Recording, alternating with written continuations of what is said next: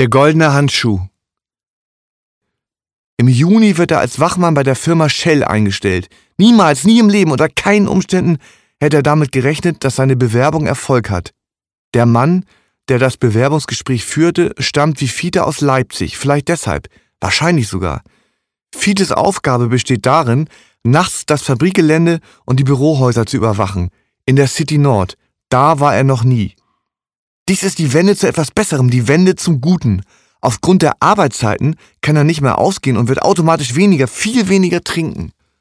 Nach Feierabend ein, zwei Bier, die gleiche Anzahl Verblendschnäpse, dann rechtschaffen müde ins Bett, wie Millionen und Abermillionen anderer rechtschaffender Menschen auch. Er gehört jetzt nicht mehr zum Abschaum, dem Bodensatz zu den Aussätzigen und verlorenen Elenden, Alkoholikern, Tagedieben, Verbrechern. Er geht vielmehr einer sinnvollen Tätigkeit – von der Gesellschaft hoch angesehenen Arbeit nach. Mehr noch, einer Aufgabe, die seine ganze Hingabe, Disziplin und Fleiß erfordern wird. Nie wieder Schmutz, Lärm, Kälte, Erniedrigung, Schläge, Schikane, den Körper ruinierende Arbeit unter widrigsten Umständen. Weg aus St. Pauli! Eine Frau hat er schon länger nicht mehr gehabt, außer für Geld. Gelegentlich geht er ins Palais d'Amour oder ins Eros Center. Am liebsten hat er Waltraud. Die ist schon älter und kann ordentlich was ab. Ein richtiges Wegsteckhuhn. Er brabbelt das Wort oft gedankenverloren vor sich hin. Wegsteckhuhn, Wegsteckhuhn, Wegsteckhuhn. Ihm gefallen auch Tittenfreier, Bombenalarm und Pupenjunge. Magische Worte. Das Beste an den Nutten ist ihr guter Geruch.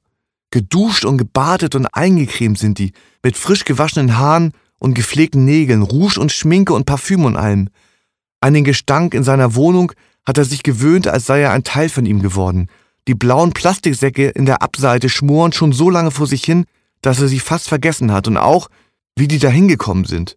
Nur wenn er mal länger unterwegs ist, wenn er ein, zwei Tage im Handschuh oder im Elbschlosskeller oder Handtuch durchzecht, fällt es ihm auf.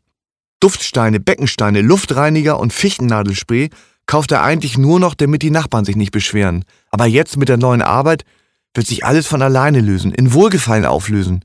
Irgendwie, wie, weiß er auch nicht, aber wird schon klappen. Der 20. Juni ist ein richtig schöner Sommertag. Sein Dienst beginnt um 17.45 Uhr.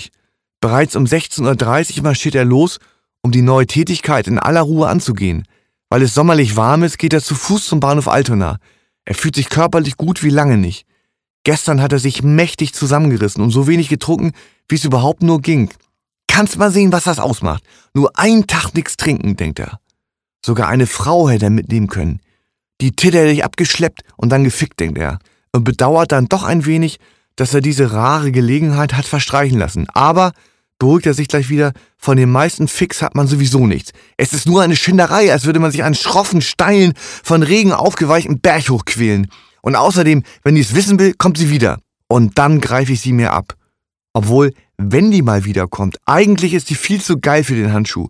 Höchstens 40, gut in Schuss, eine Butterpuppe mit schönen fetten Schenkeln und Punschmaul. Menschen mit dünnen Lippen sind grausam, findet er. Wenn eins feststeht, dann das.